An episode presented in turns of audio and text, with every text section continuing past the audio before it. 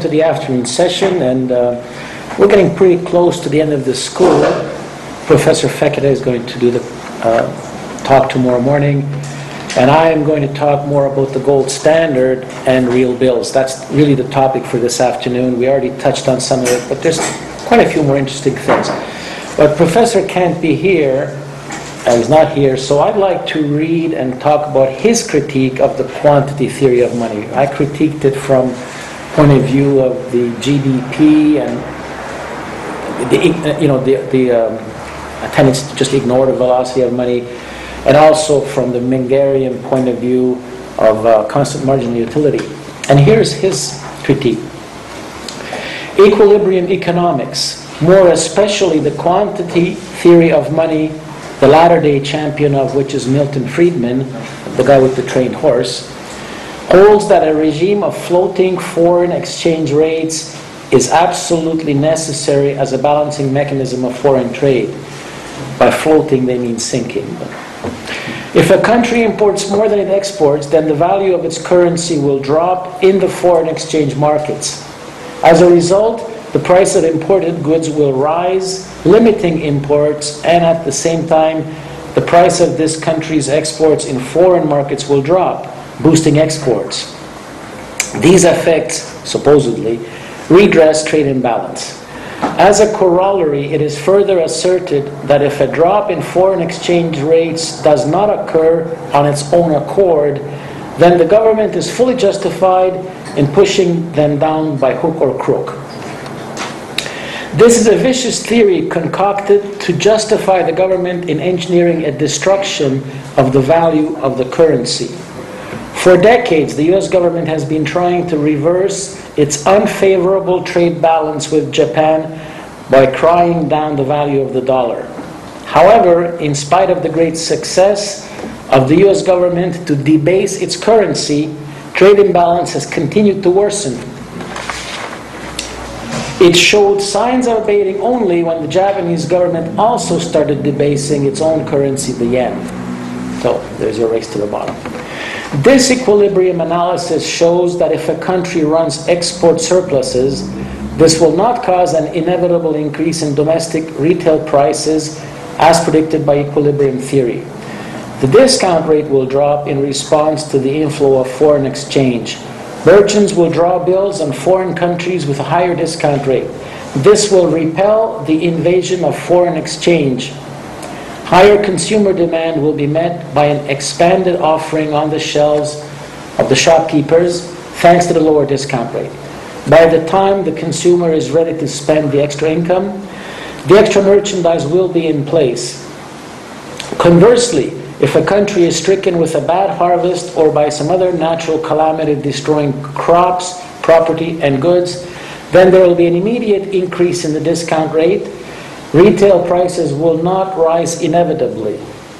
The stricken country, thanks to its higher discount rate, is an attractive place on which to draw bills or a place to send goods.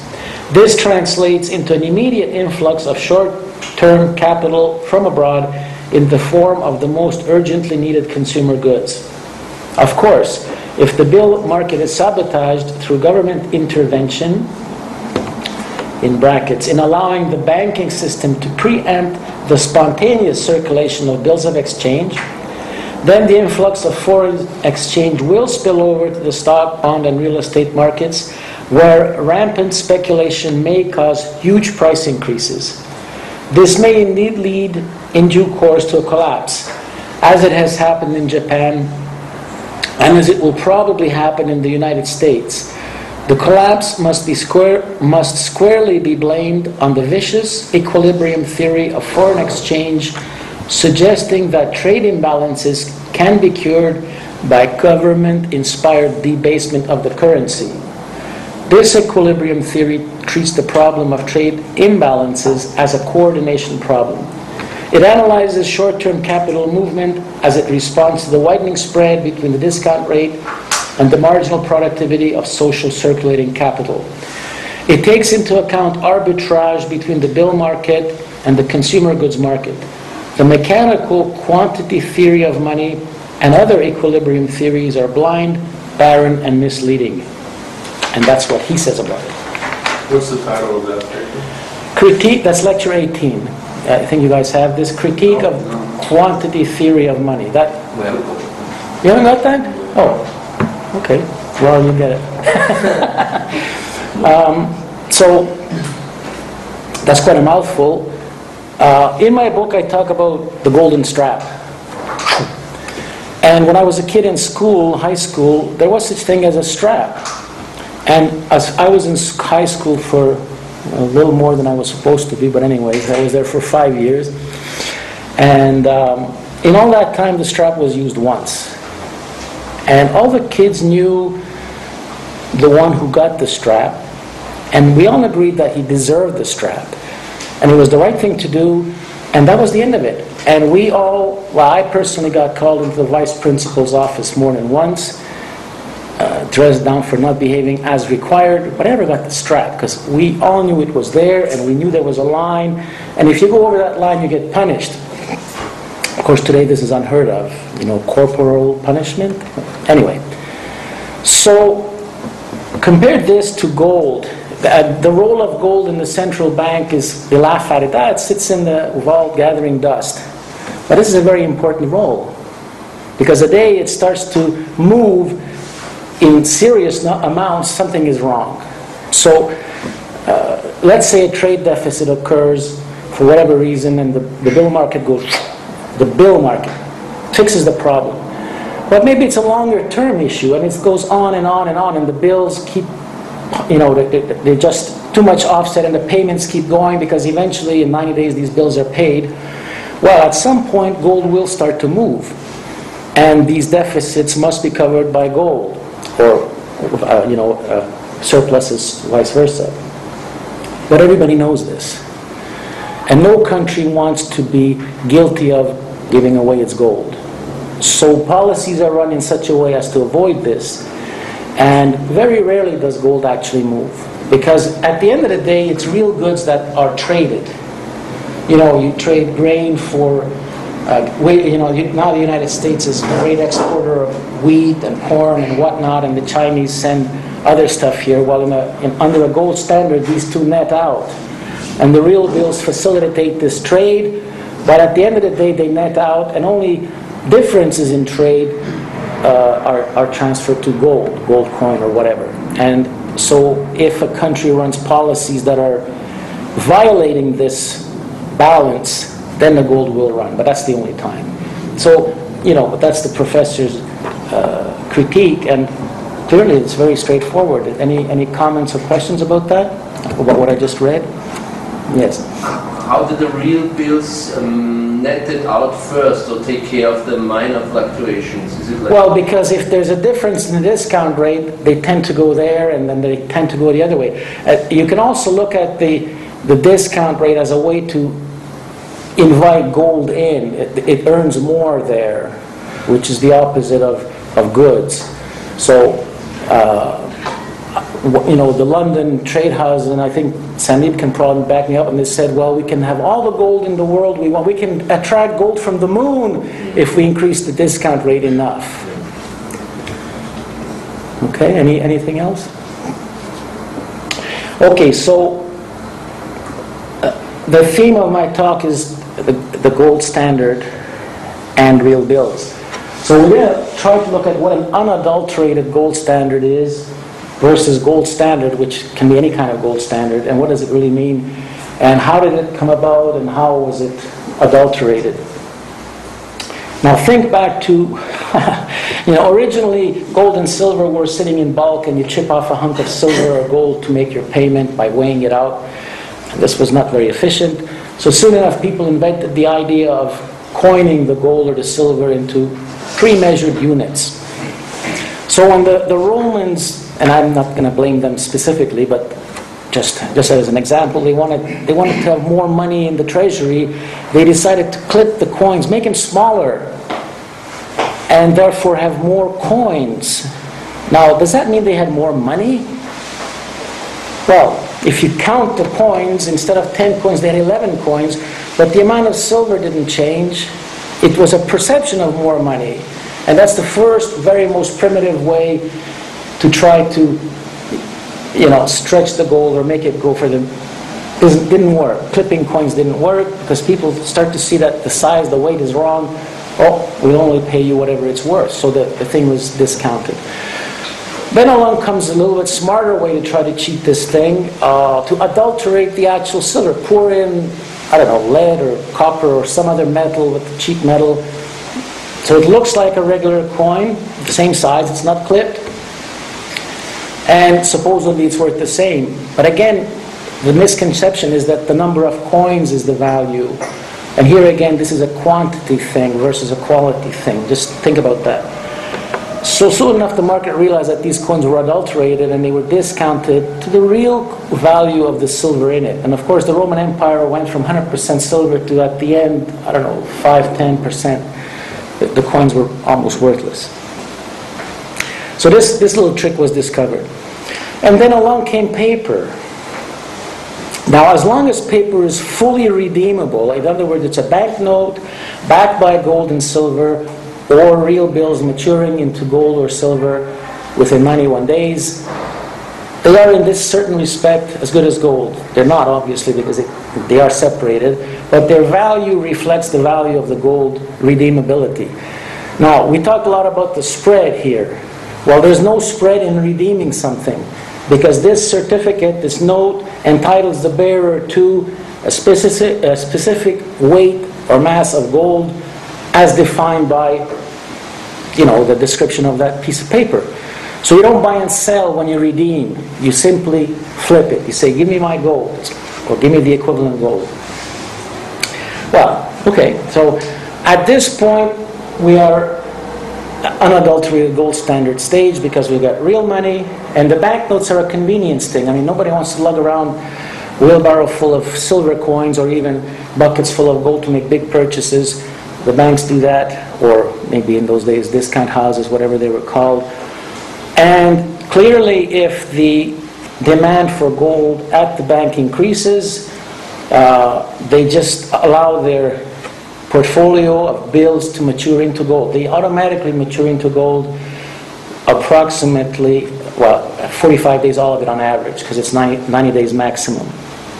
So every day the bank has more gold, and if people don't withdraw gold or, or, or, redeem their gold, I should say, their paper note for the gold, gold builds up and the bank goes looking around for more, uh, more bills to buy. So this is fine. Now, and then, of course, if there is other stuff backing uh, the notes than bills or gold, then the problems start with, uh, and this is called fractional reserve. What it really means is the balance sheet is not as liquid as it should be, and the bank cannot guarantee with all certainty that it can, that it can redeem all the gold demand on it. And especially if the actual gold is a small amount and more and more bonds or government paper or whatever. So the real answer is to stick to the unadulterated gold standard, but that's not what happened. What happened was a central bank was created to lend money to these banks under stress, to give them more credit so they could afford to, to pay out. Um, but there's a problem with that too, because at some point the central bank runs out, and today we're at that point. So that's the, the degradation. Now, the value of the paper decreases as its redeemability is gone. Once it's not redeemable, back in, uh, well, it, the gold standard, the unadulterated gold standard is a gold coin standard. So the first step was coin.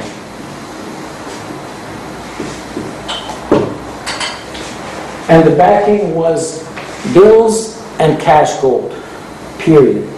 Now, what does coin mean? It means the average person had the coin in their pocket, and as professor discussed it, they had the right, and nobody questioned their right to hoard the gold, spend the gold, save the gold, melt it into jewelry, whatever. It was their property, no problem. And this came to an end uh, under Mr. Nixon, uh, I'm sorry, uh, Roosevelt, he's in the US, and it was replaced by an old bullion standard.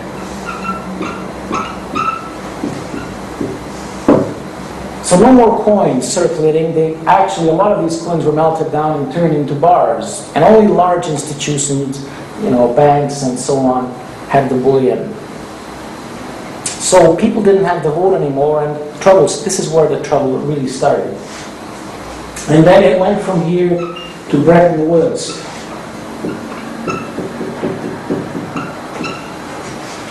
Now, you know what Bretton Woods uh, was that this was gone. The U.S. held the gold and backed the U.S. dollar with gold, and only international exchanges were allowed. In other words, other countries, other central banks could claim their, uh, uh, their U.S. that is, redeem their U.S. dollars into gold at the U.S. Treasury, the U.S. bank. So it came from the most democratic way to less democratic to international, and then it was gone, and it's with Nixon.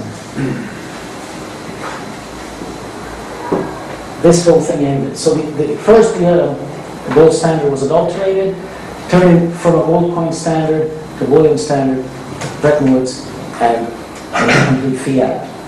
Anybody agree, disagree? I heard, I think I saw some, did I see some hands? How's 1913 coming into play with the, with This one. with the Fed? Well, the original charter of the Fed did not allow the Fed to keep government paper on its books. It only allowed bills. So let's, maybe I'll get rid of this.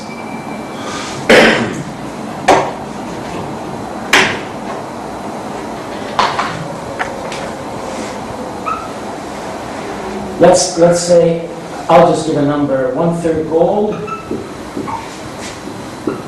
two-thirds bills. In fact, uh, Philip sent me this piece of information, the Reich Bank before World War I had, a, I don't know if it was a regulation to the, to the banks, German banks, that they needed to keep their portfolio in this ratio, one-third gold, physical gold, coins. Now, once this started to change, what happened was the first adulteration came about, and let's say they went to something like this. And I don't know this, I mean, I'm just one-third bills and one-third treasuries, government, government paper, long-term paper. Already there's a problem that it's long-term because it's subject to market fluctuation and so on. And remember, against this, banknotes were issued and could circulate.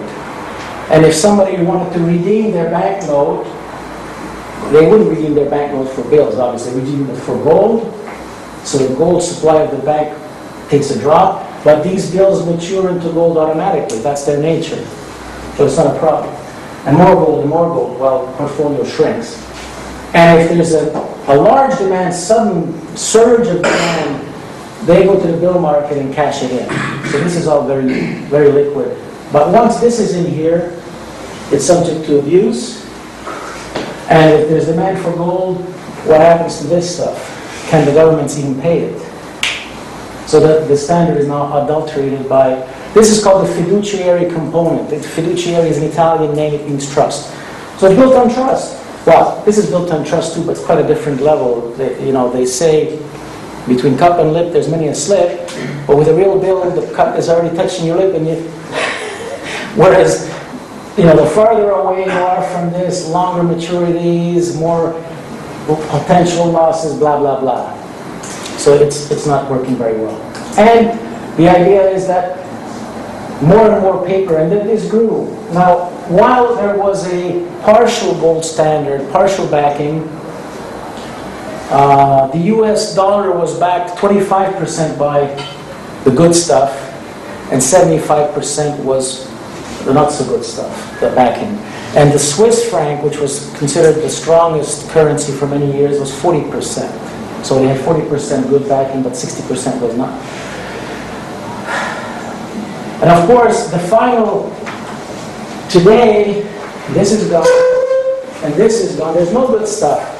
There's only, and these treasury bonds, which were considered inferior, are now the superior. They're the very best paper until recently. Pristine paper, backed by the full credit, faith and credit of the US government.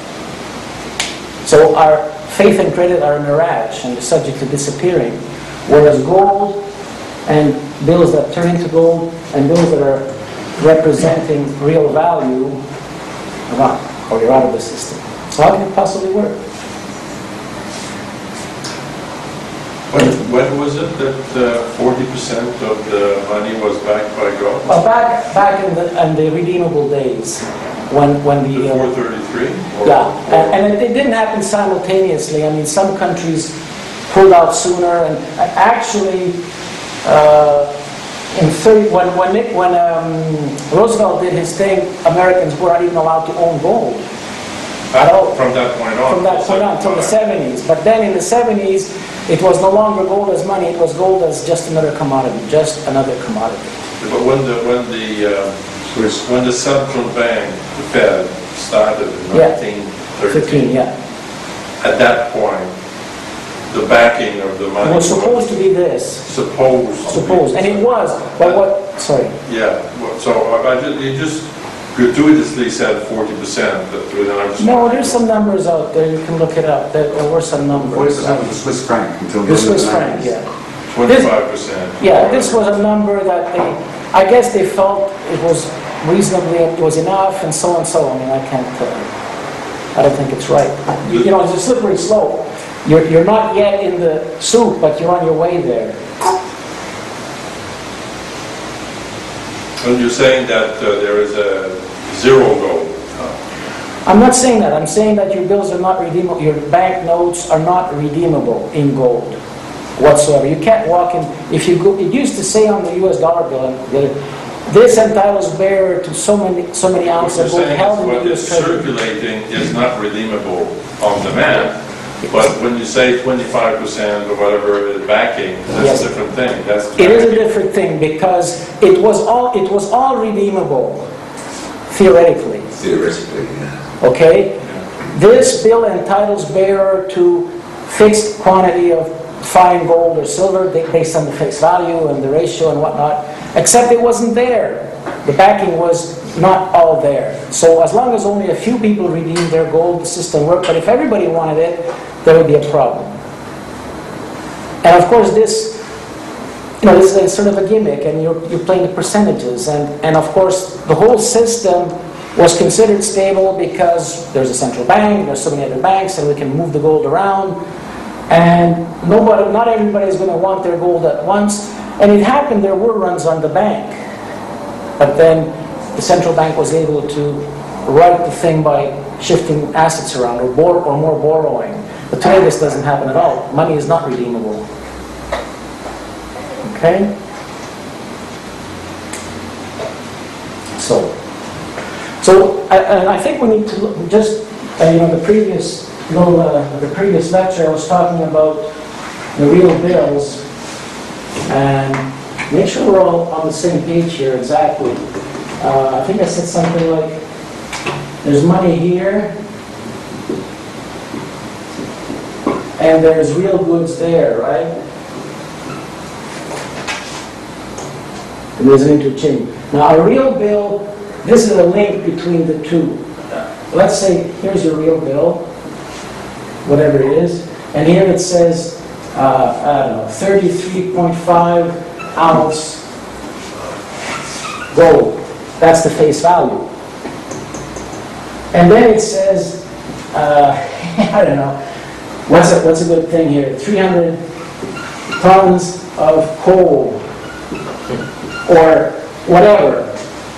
Now, this represents the, the real good, the real value, and this represents the monetary value. And this 300 tons of coal is delivered, and it's redeemed in this, this money, which is the gold, gold money. Okay? Expiry dates. On expiry date, on maturity date, face value in, in money. But the goods are already delivered, and it may be other stuff, who cares? It could be a bunch of uh, Christmas turkeys. Is that okay? So if there's any changes in the bids and ask and so on, and the same 300 tons of coal may change to, well, whatever, could be uh, 34. And that bill drawn against a similar quantity of the same underlying good matures into 34 ounces of gold, or 33. So that's why I call it a link between the real world and the monetary world. Yes? Is it comparable to a futures contract to some extent? No, no, a futures contract is comparable to a forward sale. Um, Let's say a farmer plants his crop in the spring and hopes to harvest whatever bushels of wheat in the fall. And at the time of planting, he doesn't really know what, the- what that's going to pay back. So somebody agrees to buy it from him right now for- for delivery in the future. In a way, it's almost the inverse of that. It's the current delivery and a future payment. So it's a form of credit. It's not a forward sale. Does that help? But the price is fixed. Well, the, the price is negotiated before the sale is made. See, the sale is made, uh, there's a bid, an offer, and so on, in the physical market, for the physical good. Has been delivered already. And, and, and it's agreed the price, and there's a delivery date, and on delivery, boom, and the guy who agrees to pay said, I accept. And he signs his name. So now he owes this, and he's got that. So he better, he bloody well better sell all that before it comes due, or he's in a bit of a problem. So he went to accept, he's owing, he owns the coal and He owns the- the money or That's correct. the Oh, This is to be the paid. value of coal in money Okay. and maturity. There's also a due date.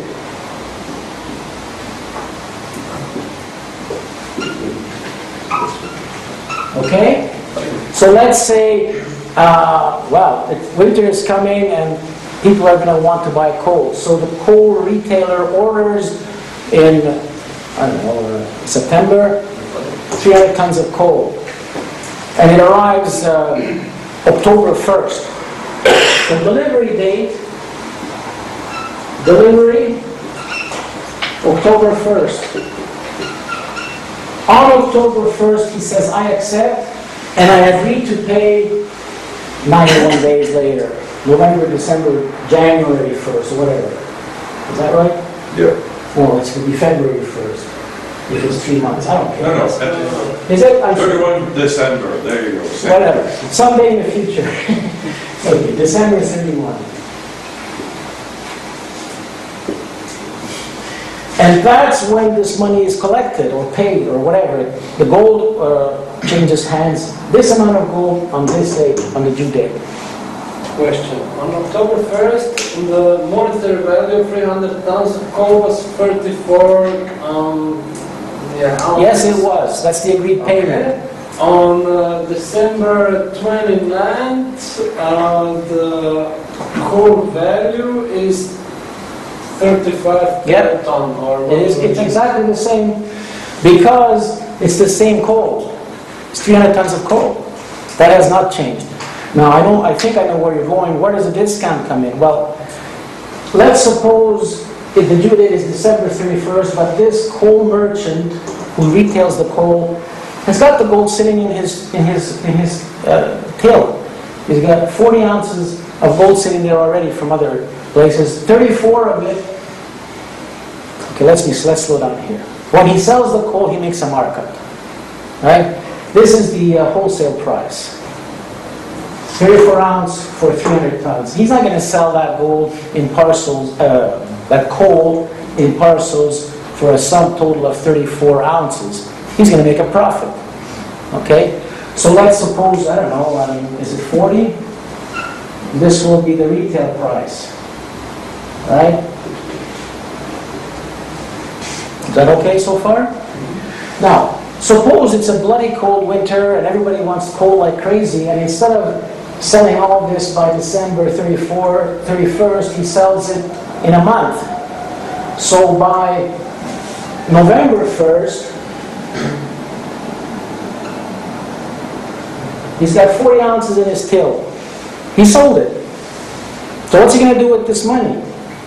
Well, six of it is his profit or his his expenses, you know, that's his doing business, that's his markup, not necessarily his profit, that's his markup, okay? And this 34 ounces is allocated to pay this bill, which is coming due.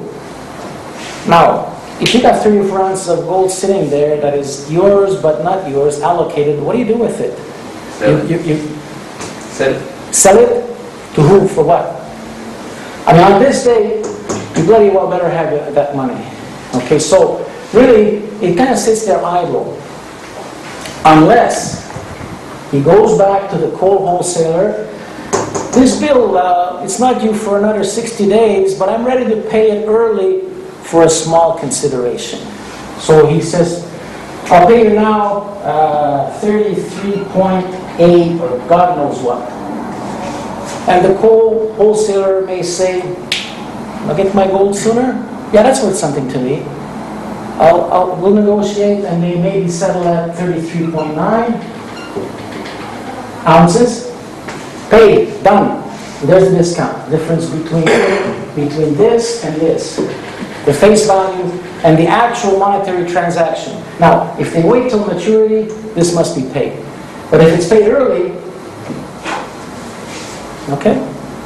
It's pretty much the closest thing that currently exists to it is a short-term zero coupon uh, variably redeemable bond. Yeah, commercial paper, I think you're, this is what is described as commercial paper. Yeah. But the difference there is, this is between the two merchants directly. There's no middleman at this point, and there's no bank taking an extra profit or a cut. There's nothing going on, and it's very clean. Yeah, and, and the stuff was delivered. Yeah, the stuff was delivered. That's where it all That's starts. the important difference. That's the, well, yeah, okay. And now we're getting fairly deep into this. Uh, the professor was talking about the acceptance house and rolling over bills and all kind of stuff on merchandise that's not moving. That's what it is. It must be paid with gold on due date. And if it's not, it's fraudulent as far as being a real bill. Now, if you want to call it a bond and a different market and a different thing, longer term credit, sure, that's fine. But not here. Yeah, okay? Yep. All right. So, you know, this is, this is important to understand how it works because this establishes, it goes back to my previous little sketch there that I think people like, Philip liked it anyways.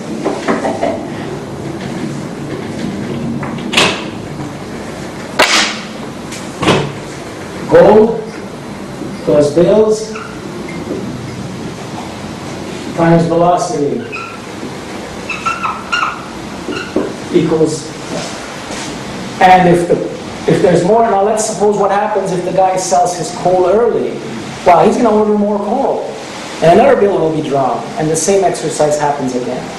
Or suppose the coal is not selling well, it's a hot, relatively warm winter, well, he doesn't want to pay it early. He doesn't have as much cash in his till. But if the discount rate is high enough, maybe he will. So he, it's played out, and there's arbitrage. And of course, there are umpteen merchants with umpteen different uh, propensity to spend or propensity to, to, uh, to, yeah, to spend to buy coal or milk or whatever it is. And then it all averages out, or it all plays out in the arbitrage between the various merchants. And that, in that role, the discount house has a role to play in allowing more participants into this market, not just the, the coal merchant directly. I mean, that's vertical inter, that's vertical circulation. Horizontal is when the coal merchant may buy milk bills or uh, what's popular, is some ice cream bills, bills drawn against a truckload of ice cream driving up to our favorite ice cream joint or, you know. Okay? Sure. Louis there, yeah. You had your hand up. Yes. And what happens if, if um, the guy who, let's say, bought the coal goes broke? Ah, good point. Well, first of all, uh, if this is, well, let- let's just go step by step. If this is a long ship, long-term shipment overseas, there's insurance and whatnot. And I would perhaps consider that there's a claim against this guy and, uh, you know, this is where the trust factor comes in and this is where the open portfolio and the description of the goods on it. Anybody, before they buy it, they look at this and they say, some guy is buying 300 tons of coal, heating coal for, for a summer. No, I don't think so. But if it's in a cold winter, it makes more sense. The market analyzes this. And of course, if that company goes bankrupt, well, there may be insurance, there may be other sources of money. Uh, I can't really answer that directly. But yeah, uh, It's a, it's a good question, I have to admit. Well, Yes. uh, really, first of all, there still are real goods behind that bill. Perhaps there are And they some. are in high demand, so even the curator of the insolvent estate can get rid of that at a fairly good price, so the damage probably will be there, but it will be a lot less than when there is no goods or just hot air. Sure, and and that's a good point, and I, and it's like, and I didn't expect that question, make me think, if there's a bankruptcy, all the assets of this coal merchant go on the block, and his, his building and his uh, delivery truck or uh, horse and carriage and whatever may go to the creditors, or should go, will go to the creditors. And I don't think bankruptcies happen overnight, I think whoever sells, the, the whole wholesaler knows what his retailers are doing and what position they are. Has he been slow paying? Has he, you know, has he been reducing his turnover, or whatever? I mean, this is played out between pretty closely associated uh, businesses, this particular example. Yeah, yeah, Uh, behind you, sorry, yeah. A short question um, to the real, like, okay, the price was 34, is that as I can Yeah. remember? It's Face value, This supplier um, supplied a lot of the merchants with coal, so the price drops down. And the maturity, and I cannot mm, earn 34 anymore, I can earn only 33 by... that's your problem. You owe me 34 and you will pay it. If you want coal from me, and if you want coal for your son's business and your next generation, you pay it. And then, and it doesn't mean he can't be paid. He can go to the bank and borrow, he can use, he can use his profits to pay it. I mean, he made a markup. So all he'll say is, I, I couldn't sell it for that price, my, my entrepreneurship wasn't perfect, so I made no profit this month. But the bill must be paid, as written. The same as any other invoice, if you know it is. Yeah, yeah, it's an invoice, that's good, point, good way to put it. Today they call them an invoice. And just think about it, the wholesaler sells uh, stuff to many, many retailers, and actually this is, the total of this is called accounts receivable. And the bank will lend against it because it's an asset. So, uh, Louis? Isn't uh, a fundamental difference between the concept of real bills under a gold standard and credit Mm-hmm. today under the um, existing monetary system? Mm-hmm. Is it not that um, today, money is is lent at interest Mm-hmm. and therefore you need to pay now. Just wait a minute. No. Pay now, so money is advanced now, but you need to pay that plus interest back at, Yes. let's say 91 days to stay with the, with the bills period. Whereas under the real bills, no payment is expected until 91 days. So Absolutely. It's a form of credit, of course. Yes. Because, you know, you, you get the goods and you can start your business and you can start selling them without having actually had to, to, to part with money. Whereas, uh, and therefore, there is no need to increase the money supply to meet the cost of credit.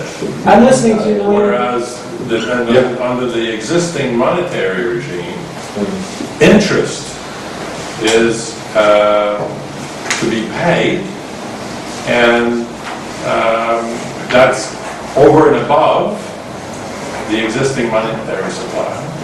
Okay, credit is divided into two kinds of credit. One is borrowing, which is this kind of current, going to the bank and borrowing, and clearing. Professor talked about this as well. Okay, now, if you borrow money to, to buy a car, for example, there's an interest rate, there's collateral, there's terms, uh, you know, terms of payback and all that. When there's clearing, none of that. You get the goods and you pay them when the goods are sold. So yeah, there is credit because that payment is due down the road. What is credit? Credit is an exchange of present and future goods. That's the definition of credit. Here, you get the present good, which is your car, and you pay it back later at a cost. And here, you get the material, the, the, the- the goods right now, and the sale of the goods will clear the debt. So, Yeah, My point is, I mean, I just realized this, uh, trying to express it in a way that's uh, clear, but there is no, um, no cost of credit under, under a gold standard or real bills. There's no cost to society, put it this way, to society for uh, drawing real bills and therefore allowing credit and, and goods to circulate. Whereas under the existing monetary regime, uh, keep going, this is you want, you want to buy something, you don't have the money now, you have to pay now, we'll lend you the money, and you pay it back with interest. So there's a cost on society to operate Yeah, there is, that did not exist or does not exist under gold standard. And, and who collects this interest? Bank. Aha. You're absolutely right. This is really, and that's why we talk about social circulating capital. It's the most efficient way to get these important goods to the consumer. Uh, Again, in my book, I talk about if you buy a TV, let's say you walk into a store and you want to buy a TV, and it's at a certain discount, a price, whatever, you can buy it on cash, no problem. You can write a check, well, it comes from your, your cash account, presumably, so again, no problem. Or you can buy it on a credit card. In other words, borrow at that point. And if you do that, if you borrow, you pay interest to the credit card company. Now, if you use a home equity line of credit, you're still borrowing, but you're paying a lower rate because there's a big chunk of collateral behind it. Whereas in a credit card, there's no collateral. The, the, the credit card company, like, You always have to pay more than you. yeah, well, okay. Now, suppose you know the storekeeper, and it's, you, you've been going to this, you don't go to the clerk, you go to uh, the guy who owns the store, and you've bought a lot of stuff from him, and you haggle and you negotiate and say, you know what, give me a better price. So, well, that- you know, this is my best price, I can't give you a better price or I'll lose money. But you're a good customer, I'll give you terms, you pay me in 60 days. There's your free credit. He just, he just gives it to you because he trusts you, and you take the TV and you pay it in 60 days and he's not charging interest. So, it's a similar thing. Of course, usually it doesn't play out that way, but it certainly could. There's one more question. Back to Ludwig's um, question regarding counterparty risk or credit risk. Mhm. You said it's not quite excluded. Obviously, there could happen something. Could it be that in the case of uh, whatever happens, this guy can't get rid of the coal? Sure, it could happen. Yeah, that uh, the coal serves as collateral, special segregated to the bill? No, it, th- well, okay, I'm Which sorry. would, would make this a lot more safer because if you just have uh, uh, right and uh, claim on the usual recovery rate, usually it's, it's, it's a lot lower. You know? Okay. First of all, let's not use coal, let's use cabbages or turkeys. Chop, you know, turkey meat. How long is it going to be collateral? A few days? Uh, It's not collateral. It, that's, that's out. It's a question of the absolute conviction that people will buy coal because otherwise they'll freeze, or they will buy turkey because otherwise they'll go hungry. And that's why it has to circulate rapidly. And if it doesn't circulate, i.e., the coal is not sold, then the coal retailer has to use some other source of money to pay that bill. And it may come from his own working capital, he may have to borrow money from the bank, whatever. That's what it is. And it's built on, the, that's why the speed is so important. And it's only the most uh, urgently needed goods that qualify for this kind of clearing. Otherwise, you have to go and borrow and put up, and they're not going to accept, go to the bank and say, I want to sell coal, I'll use my coal as collateral. You got to be kidding. They're not going to give you collateral on, on something that's sold every day. You put your building up as collateral. Even if you borrow against your accounts receivable today, maybe you only get a small, I don't know what the percentage would be, but the whole accounts receivable will only support so much bank credit because they don't want to take the risk. Yeah? Uh, yes, So basically, the real bill can only be drawn against real goods. absolutely. Only against. okay. Only. Absolutely. That's real bill. And I'm glad I'm f- crunching away at this because this has to be hammered home.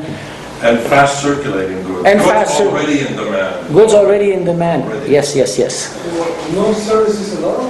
I'm sorry? No services? Well, services are a different story. Um, It's, that, that's a more personal thing, and people don't, you, you don't buy services from a wholesaler, you just, you just do it. Whoever, what, what's a service, a haircut? You know, I mean, consulting. Tax consultancy, for- for example. I'm sorry, one at a time? Uh, Yeah. Tax consultancy for a year.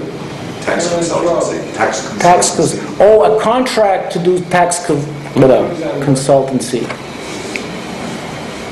Oh, That's a good question. How does that mature in, It can't The end mature of the if year, you when you've done your work. It can't? How do you know you to get get, work? use a tax consultancy. Oh, I see, yeah, th- okay. How do you know you get work? No, but okay, I'm a company and uh, I uh, make an agreement with him that he is responsible for my tax accounts and when he's done it, like the year passed, and he does the accounts, then I pay because he's done it. Okay, can I answer that? First of all, we're limiting this to 91 days. So one year is out. Second of all, is this part of the social circulating capital? Is this a good and urgent demand that a consumer will pay a gold coin for at the retail level? Clink! I don't think so. This is an agreement between two companies, and as long as you're both consenting adults, you do what you want. What is that called really though? Where they accept the notes? That- The acceptance house? Yeah. Well, that's- Like that's the acceptance house. Uh, Perhaps the acceptance house would, based on some other collateral, they would put their money in. So I can imagine that if you're the uh, service provider and you have this contract, you go to the acceptance house, I got a contract, lend me against it. And they'll say, yeah, put up your house as collateral and we'll lend you against it, or put up something. Why not? They don't care. All they want to be sure is that they're paid. So you take, they take a big chunk of collateral to make sure that it's they're they're covered. But I don't think service come into this very much. But don't quote me. I'm, I'm But not. there is, I don't know, 50% of the work done is service in our society. That's fine. But now let's let's. How do you- Okay, I'm sorry. I didn't mean to interrupt you. Um, first of all, that's a problem because no society can survive on, on one person cutting the other's hair and the other person cutting my hair. Yeah, sure. It ain't it ain't gonna There work. is- There has to be done. There has to be real wealth. Yeah. Whatever. Uh, So then the other thing is that the real bills is not the whole economy. It's just a big chunk of it. And the reason we're talking about it is because the gold standard cannot stand without real bills. Cannot. Must have it. And people are not familiar with it. People know what money is. You say, well, gold, use gold as money instead of paper money. You pay your bills. Of course, it's not that simple. But not too many people understand bills and invoicing and the stuff behind it that's vitally important. Okay, Okay, so f- there's also a bond market. There are equity markets under gold. But for example, gold bonds are quite different from bonds today. Uh, in the old days, bonds were purchased by widows and orphans as security for their old age. There was no bond speculation. It was for income. okay, but how do you pay your tax consultant? You don't have a tax consultant. Why you need a tax consultant? Everything is simple. There is no income tax. How do you pay a lawyer, This- this falls outside the social circulating capital. It's just a whole. And then I'm You- you know- to pay with carrots or? This is, this is very interesting. Let, let's talk about, let's talk about a tax accountant. It- It that- has to be a tax accountant, some kind of consulting, consulting That's fine. in, in found- founding your company, Sure. whatever it is, or Well, you- account. you pay them cash. What's the problem with that? You pay them a gold coin. where- what- Where's the cash in this system? Didn't you say? Where is the cash? It's not just gold. cash. You, I pay with, with, with one gram of gold or something like that. Yeah. You know, don't lose, don't lose sight of this. Or the note that's redeemable in gold, for that amount. Or the note that is redeemable in gold for that amount of gold. Yeah, that's for cash. But uh, just on service, I think we have to be careful here that we sort of separate goods from services completely because goods are produced out of people being of service.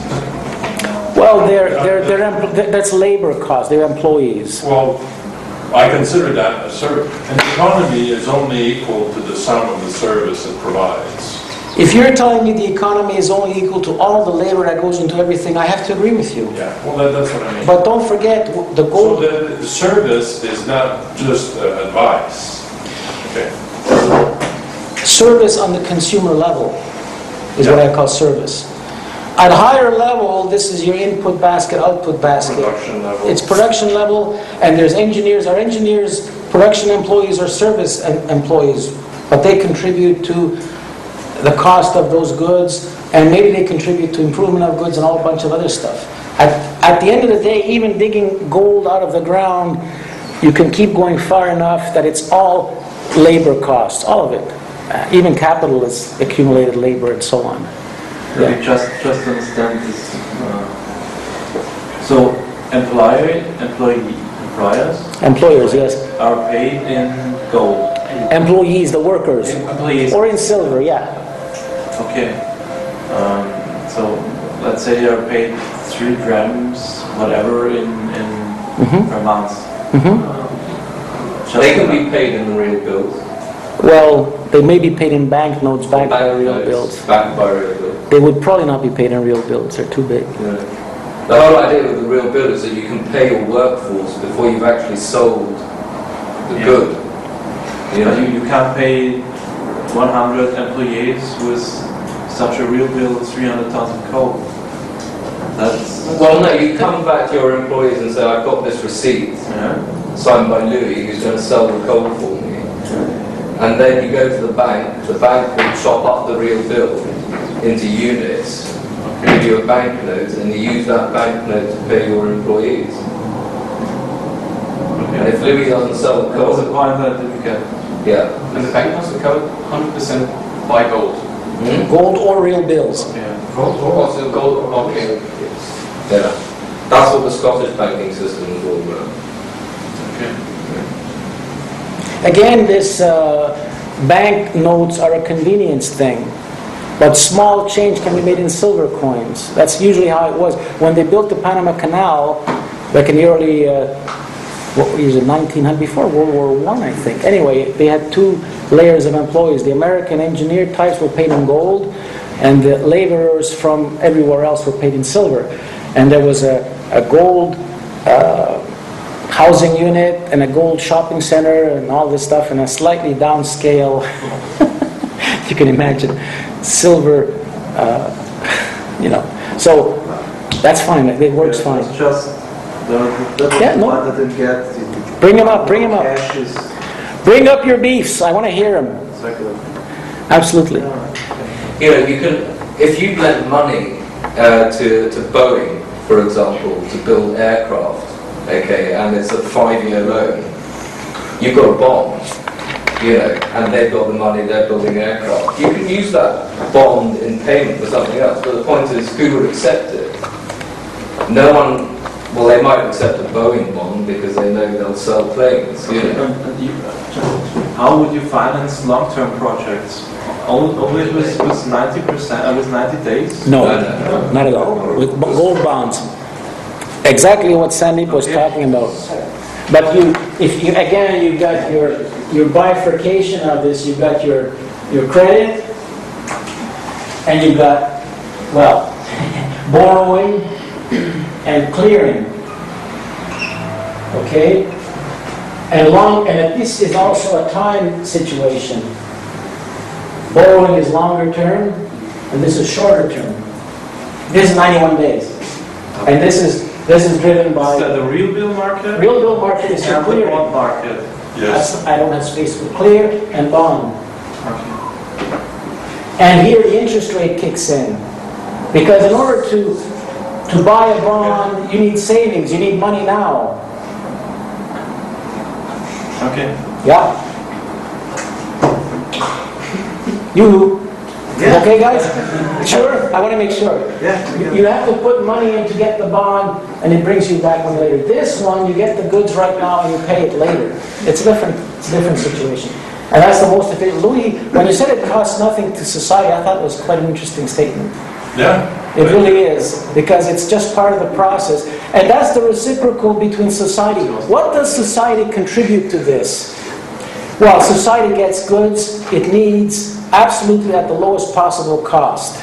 And in return, it says, okay, you know, there's, there's, so there is a value going both ways. Lovely system. Yes? Um, Is it fair, like the bills are uh, the credit market and gold, cash? The bills are the clearing market. Clearing. Uh-huh. That clearing means moving goods quickly through clearing. Let's suppose, there is another thing that you can talk about this forever, and it's, I love to talk about it.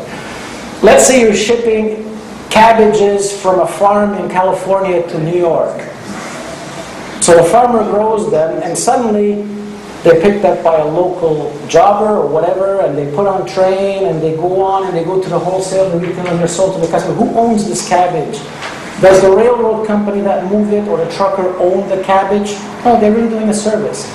The farmer puts it out, and, the, and it ends up there. So while it's in progress, the real ownership is not really very clear at all.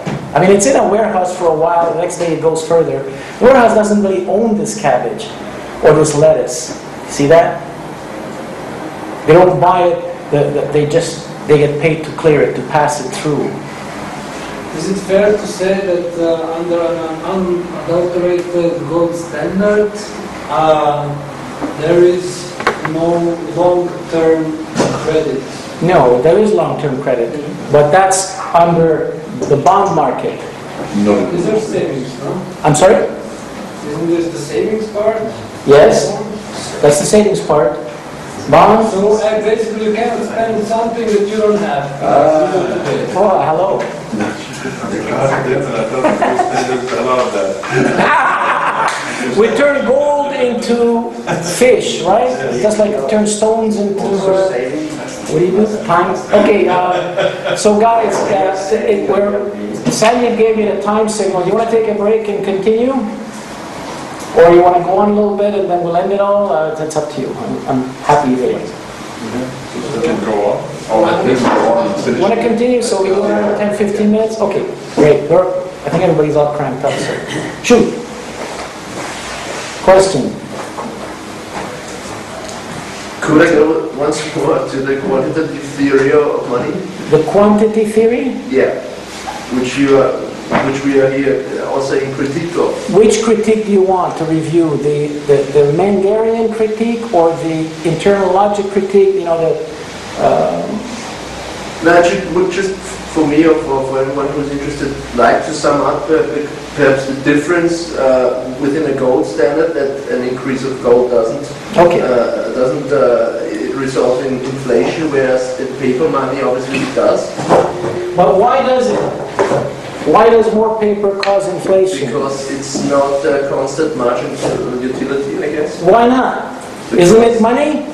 No. Oh! You got it. It's not money. Because money is gold. This is 5,000 years of history. Human uh, experience has proved it beyond doubt. And the redeemable bills were based on gold and redeemable in gold. And this new paper is not redeemable in gold. Look at this chart again. When redeemably was chopped, this thing went up, this just went up and up and up. And that was the last vestige of attachment to the gold, to the numeraire, to, the, to real money. And the quantity of gold within a very large range. I mean, what if Yamashita's gold is true? Uh, they claim, and I, I, you know the story of Yamashita's gold? What happened was the Nazis stole a bunch of gold in Europe and they stashed it away. And MacArthur and some other guys got wind of this and they found the stash and it was done fairly well in the open. There are videos of it, a bunch of gold and other horrors we don't want to talk about. And that was it. But the Japanese presumably did the same thing in, in, in the rape of Nanjing and in Asia and whatever. Why not? I mean, they were, they were on the same, same type of uh, attitude. This never came to light. And so therefore, the odds are pretty good that there was a bunch of gold and wealth and treasures stashed away, and somehow clandestinely it's been, you know, released into the market, CIA or whatever, dark guys in dark, was it black clothes or something, dark helicopters, but it doesn't really matter. It does not matter. Because the marginal utility of gold is flat, so there's another, you know, I don't know, uh, 90,000 tons, it it just means there's a bigger stock to flows ratio. Gold is even better money. Yes? I'll just make one comment on that, which is, I don't want to wander off the subject too much, but I thought about that Yammer, what's his name's gold. Yeah. And the amount of gold in the record, as I understand it, is based upon known mining records since Roman times. All that's in the records. It's only lost afterwards. Maybe. Where it is, but it actually must have been, in the rec- well, Well- probably is in the red records anyway. That's if everybody dug gold um, and, and reported that they dug it. That's They- another variable. Wow. That's another, well, there's another huge variable, far more, far bigger than, How- yeah, what's his that- name, Sandy, which is that, um, History didn't begin with Rome. Exactly. I was just going to say the Indians had mined out their country well before the Romans were even thought So of. nobody, nobody really knows accurately, and it doesn't really matter. And that's why I said when we did the uh, little uh, thingy with the demand, you can set this at pretty well any level, as long as you're not ridiculously off. Okay, here's another thing that maybe we can touch on. Remember I talked about uh, Crusoe picking up a little shell and sticking it up there? Okay. So, same kind of thing with gold. Gold has a value, not necessarily utilitarian value. It had some value because it was pretty and malleable and people love to look at it, blah, blah, blah. And then it became money through that process. So did silver. And for how many years in history, the silver-gold ratio has been roughly 15 to 1, 16 to 1, and it's been, I don't know, for how long? Give me an idea, a thousand years? I know, forever. Well, somehow silver was demonetized, but in the meantime, silver became a very in-demand industrial metal. There's good demand for it in silver solder and mirrors and uh, antiseptic properties and conductors and blah, blah, blah. And yet its value has crashed. Why? Well, presumably, I believe it has lost its monetary value, at least for the time being. So if you, and there are, there are people out there who say a basket of goods should be backing money. Right? Like oil and this and that. And this is a bunch of balderdash because all these things, first of all, of know, balderdash, BS in, in, in polite terms. Doesn't work. And it's been tried, hello, it's been tried. Remember the Assignat in France? They put land behind this. Now, land is the most illiquid uh, asset possible. The real estate is incredibly illiquid. It takes months to sell it, and the price spread is huge. They want to use this to back notes? No. You have to use money to back notes. Money to back notes, not stuff to back so-called money. But that was clever because that was land they stole from the church. Was that the word they used? Was it confiscate or was? Yeah, sure. I know, I know, I know. So it all comes down to marginal utility again with uh, oil, for instance, with many people say oil, ba- a commodity basket, as you just said. Let's, let's look at silver again because silver is, has, still has some monetary value and potentially a lot of monetary value because people may rediscover that silver is actually money. Um, if you're a factory and you buy silver solder, you need only so much a month because you, you solder so many radiators or whatever you do. So if you're offered more and more units of silver, you don't want it. You have no need for it. And if you're building, uh, you know, uh, antiseptic socks, now they're putting them into socks, little bits of silver. Again, there's only so much demand. So marginal utility drops quickly. You, you need what you need and no more. But if it's money, there's no limit to how much people want it. And it, it plays out in, in, in, and no other metal beside gold and silver, no other stuff has this virtue. And they try to pretend that paper is money, but I think the pretense is falling apart. The faith and credit is going away. These um, uh, sovereign risk is rising. That means they don't have faith and credit in the ability of these sovereign nations to pay back this debt ever. I mean, they presumably they couldn't last year either, but now people are starting to notice this. It's coming to people's attention. Yes, Is the real bill money? no. Gold is money, and perhaps silver. A real bill has monetary value. It works as a means of exchange. But again, we said, well, maybe we should. We didn't touch on this. What if what properties does stuff have to have in order to become money? It has to have a specific value. Not, you can't use rocks and gravel as money, there's too much of it. It has to hold its value. It has to be fungible. Um, It has to be a unit of account. well, it becomes unit of account once it becomes money. That's, Don't ask what you ask, what you need. yeah, sure. So, for 91 days, this bill holds its value, but after that, it has no value. So the bill is not money, because it doesn't hold value for long term. However, the stream of social circulating capital is a different story. That never extinguishes, it's always there. So the bill market per se has value flowing through it, and that value exists unlimited time. It just changes its size and its composition. But one bill is not money. It matures into money on uh, the date, maturity, maturity date. But it does serve as a means of exchange. It only serves one function. Money has to be a means of exchange and a store of value through time. Is that okay? Yeah, Louis? When did real bills start? I think way back, a professor talked about this, the, the fairs back in the um, Middle Ages. Middle Ages. Yeah. You think about fairs uh, where merchants bring their goods from different places and they want to buy and sell stuff. Now, if they would have to bring enough gold to buy all the stuff they want to buy, they would have to take all their gold out of use, out of circulation, whatever, and bring it with them, and it's dangerous and blah, blah, blah. So what they want to do is sell stuff and exchange it for other stuff. But if they don't have enough gold to buy stuff, they're obliged to sell before they can buy. And if every merchant shows up wanting to sell, who's going to buy? No buyers. They don't bring gold with them. So the merchant fair creates scrip money that expires in when the fair ends. And the merchant brings in his stuff, and somebody who's knowledgeable in this in the market looks at it, and says, "Yeah, you know, uh, whatever, a carriage full of grain or something, we'll give you so much scrip for it." And then they use this scrip to exchange with other merchants, and at the end of the uh, the fair, it's all netted out, and they take the stuff they want back. And these are kind of a precursor to real bills. They serve as a means of exchange, temporary monetary value, backed by real goods. But it's not money.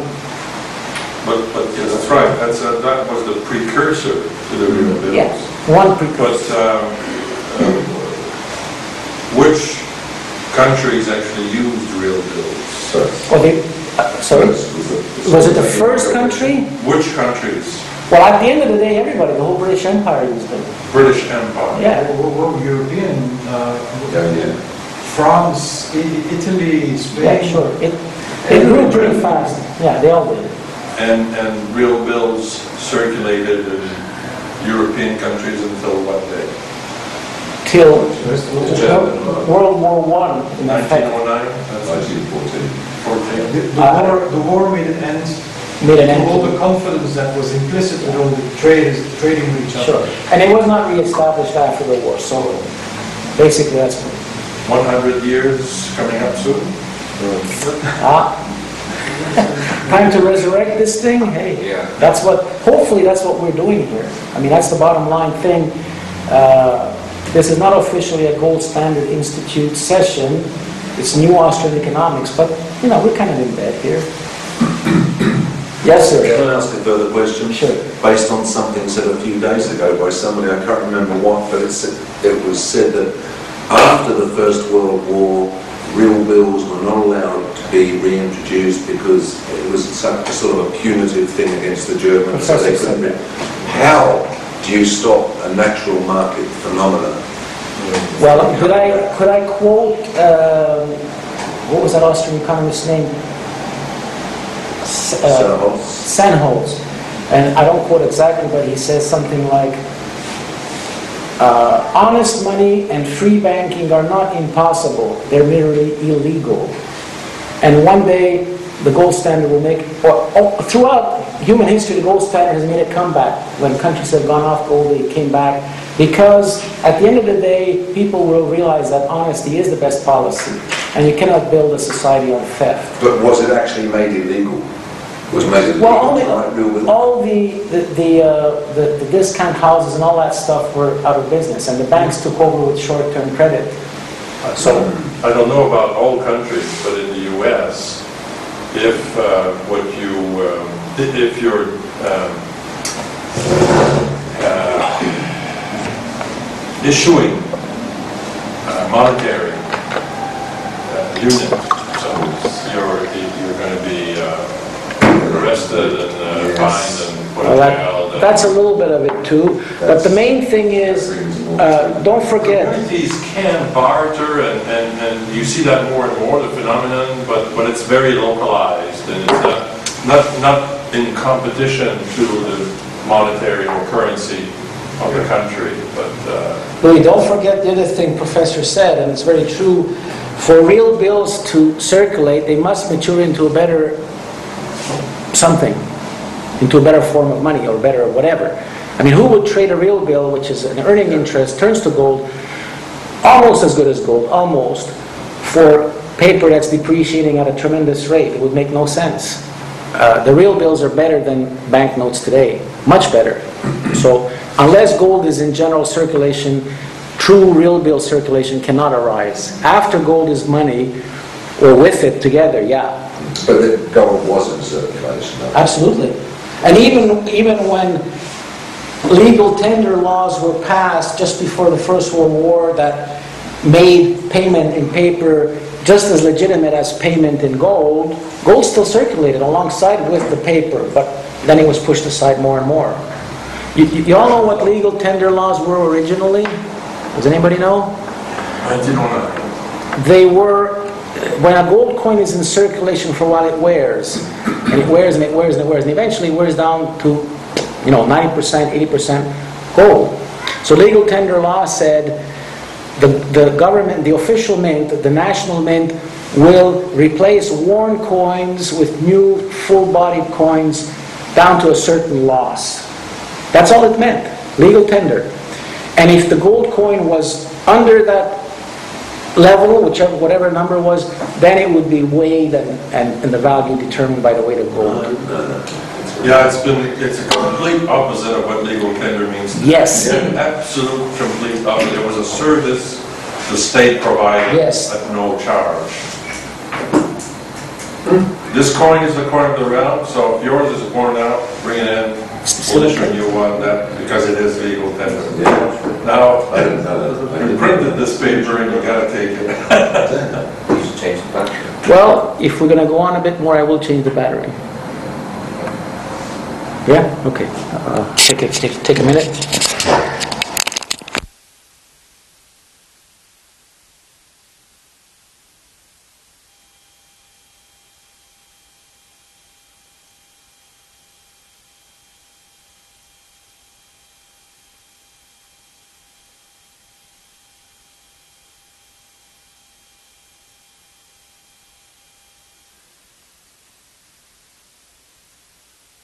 In France passing those new legal tender laws, so. uh, Okay, we're back up. That's why. First, you noticed those days, very well. Legal tender. And then it was all twisted around. A lot of things were twisted, twisted around. Yes, Mark? So these commonly known arguments against a normal gold standard or a gold standard without real bills actually are valid, could one put it like that? And that's why it actually really wouldn't work or wouldn't work very good at least?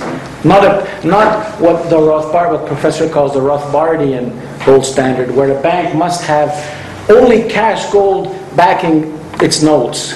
That can't work.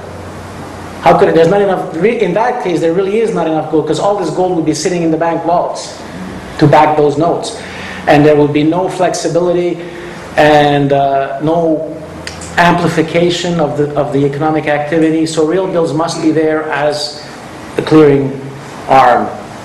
So it's no point talking about one without the other. So, so the cri- critiques actually have their point? Oh, absolutely. You know, here's something we talked about during a lunch break. When you go into a court of law Yeah. and you're sworn in as a, as a witness, put your hand on Bible, Koran, whatever, what do they ask you? Do you swear to tell the truth, the whole truth, and nothing but the truth? Why those three things? Why not just tell the truth? Well, Yeah, I'll tell the truth. Two and two is four. The sun rises in the east. Can I go? no, no, no. And of course, nothing but the truth means you don't tell any lies alongside the truths you just told. But why the whole truth? What does that mean? I mean, there's so many truths in the world. What they really mean is the pertinent truth. What is significant to this particular court case? So, in other words, what they're saying is don't lie by omission. Tell the whole truth that applies here. And this is the story. When this is chopped off and thrown away, there, whoever's telling you is lying by omission, either deliberately or not. Climate change. Oh, it used to be called the um, Great Ice Age is coming. Oh no, that was back 20 years ago. Now it's the global warming. Oh no, it's climate change. They show you a chart showing this rise in temperature, and oh my God, it's awful. They don't show you the rest of the chart going back centuries, thousands of years, millions of years, where it goes. Temperatures have gone way up and way down, and all this. That's the whole truth. So the whole truth about gold is including the real bills and a lot of other stuff we didn't even touch on, like gold bonds and so on and so forth. The, um, is, is there not, oh, unadulterated gold standard stands for a number of things, including, you know, the fact that real bills have to circulate alongside Yeah. gold That's a good being point. the only form, form of money. But Yes. Rothbard's 100, or Mises Institute's 100% gold standard is, uh, one of the things that that implies is no fractional reserve banking. I think we agree on that, don't we? That there should be no fractional, what what do we, what does our version of unadulterated gold standard I think- actually mean from the point of view of uh, reserve banking? Well, the reserves have to be constrained to cash gold or perhaps cash silver, as silver is money, and real bills, nothing else. Well, that's 100%, that, there's no fractional reserve. Sure, because the real bills are paper, they're not So We agree with them on that, basically. If they insert the word against demand deposits, that would be fine, you know, they're perfectly correct, you know. But if you want a three-year deposit, say you want to deposit your money for three years, obviously it can't be gold back per se. You know, um, I don't know what their view is on that. Do they want to ban that, so you can't lend your money out for three years, you know, I mean, that's where their ambiguity lies. But to understand this, um, uh, uh, statement, uh, you need know Roman law, different kind of contract. Mm, Uh, deposit on demand, mm, a contract. Uh, loan, loan, mm, another contract, and discount, another contract. I, I can add something to this. Um, when you bring your money to a ware, if you bring your, your goods to a warehouse, it's your goods. Okay? Uh, if you bring your, your, your, your chair to a warehouse for storage, you get a warehouse receipt, and it's your chair, and they're keeping it for you. And when you go back with your receipt, you get your chair back, right? That's, that's not, there's no dispute on this, there's no controversy? Okay. If you bring a truckload of wheat, certain grade of wheat which is fungible, to the warehouse, and then you come back a month later with your receipt, what do you get back? Your wheat, but it may not be your grain, it may be somebody else's grain, but exactly the similar bunch of wheat. If you go back and get somebody else's chair, you ain't going to be a happy camper. So what do you mean? That's not my chair. But wheat is fungible, it doesn't matter. Unfortunately, back in, I don't know, 1600s or whatever, there was a, law, uh, a lawsuit in England where the judge decided that if you deposit your money, gold, in a bank, it's no longer your money, it's the bank's money. And this screwed up the whole thing. If the deposit is on demand, the, the, the, for Roman, uh, for Roman law, the, the money, the gold is of the, the client, not of the No, bank. it's unallocated gold, and it's, uh, you're a general creditor of the, Okay, of the bank. right. Under, in Rome, Under Roman law? Yeah, yeah. Oh, okay, you mean back then? Yeah, yeah. Oh, sure, sure, no, I said in 1600 or whatever, the- there was a bridge, and from then on in, all this shenanigans started. Mm. Because the bank now, you're a, cre- the bank, you're a creditor of the bank, but you, it's like the difference between allocated and unallocated gold. It's not really your gold. It's like if you're going to take a two-year deposit, you might think, oh, that's nice, you know, I'm getting 5% per year, two-year deposit, you know, from NatWest. But in the back of the mind, you should realise that the loan at the other end could go sour. You know, it's not, you You've know, actually lent your you money. lend money, you know, just because it says Royal Bank of Scotland on your bank statement every month, you've actually lent money. They've Yeah, yeah. been the intermediary, you know. Yeah, that's true. And of course, there's, that's the counterparty risk that's playing out today. For me, the, the, the the the easiest way to visualize this, the difference between when you deposit, uh, whether it's on the land or on the- something at the bank, it's, what effectively you're doing is lending your money to the bank. actually- It's because the bank's paying you. Yes, Mm, Yeah. Okay? Yes. Whereas if you are going to store gold, you're paying the Yes, fucking bank. yes. Yes, absolutely. hundred percent. Correct. Absolutely. Because they can't do anything with it. Right. It's Well, le- there. legally not, they would have to actually steal it, you know, No, no. so, yeah. Sure, Allocated storage. Good. Oh, we touched a lot of things. That was fun. And who else got anything else? That's it? Well, maybe we should uh, call it a day, and uh, tomorrow Professor Fekete will be back to do the final session. And and if you guys have any questions that come up overnight, which sometimes happen, we'll, you know, we'll talk about it tomorrow. Two, three AM, and call me. If it's seriously about gold, I'll be there, I- I'm telling you.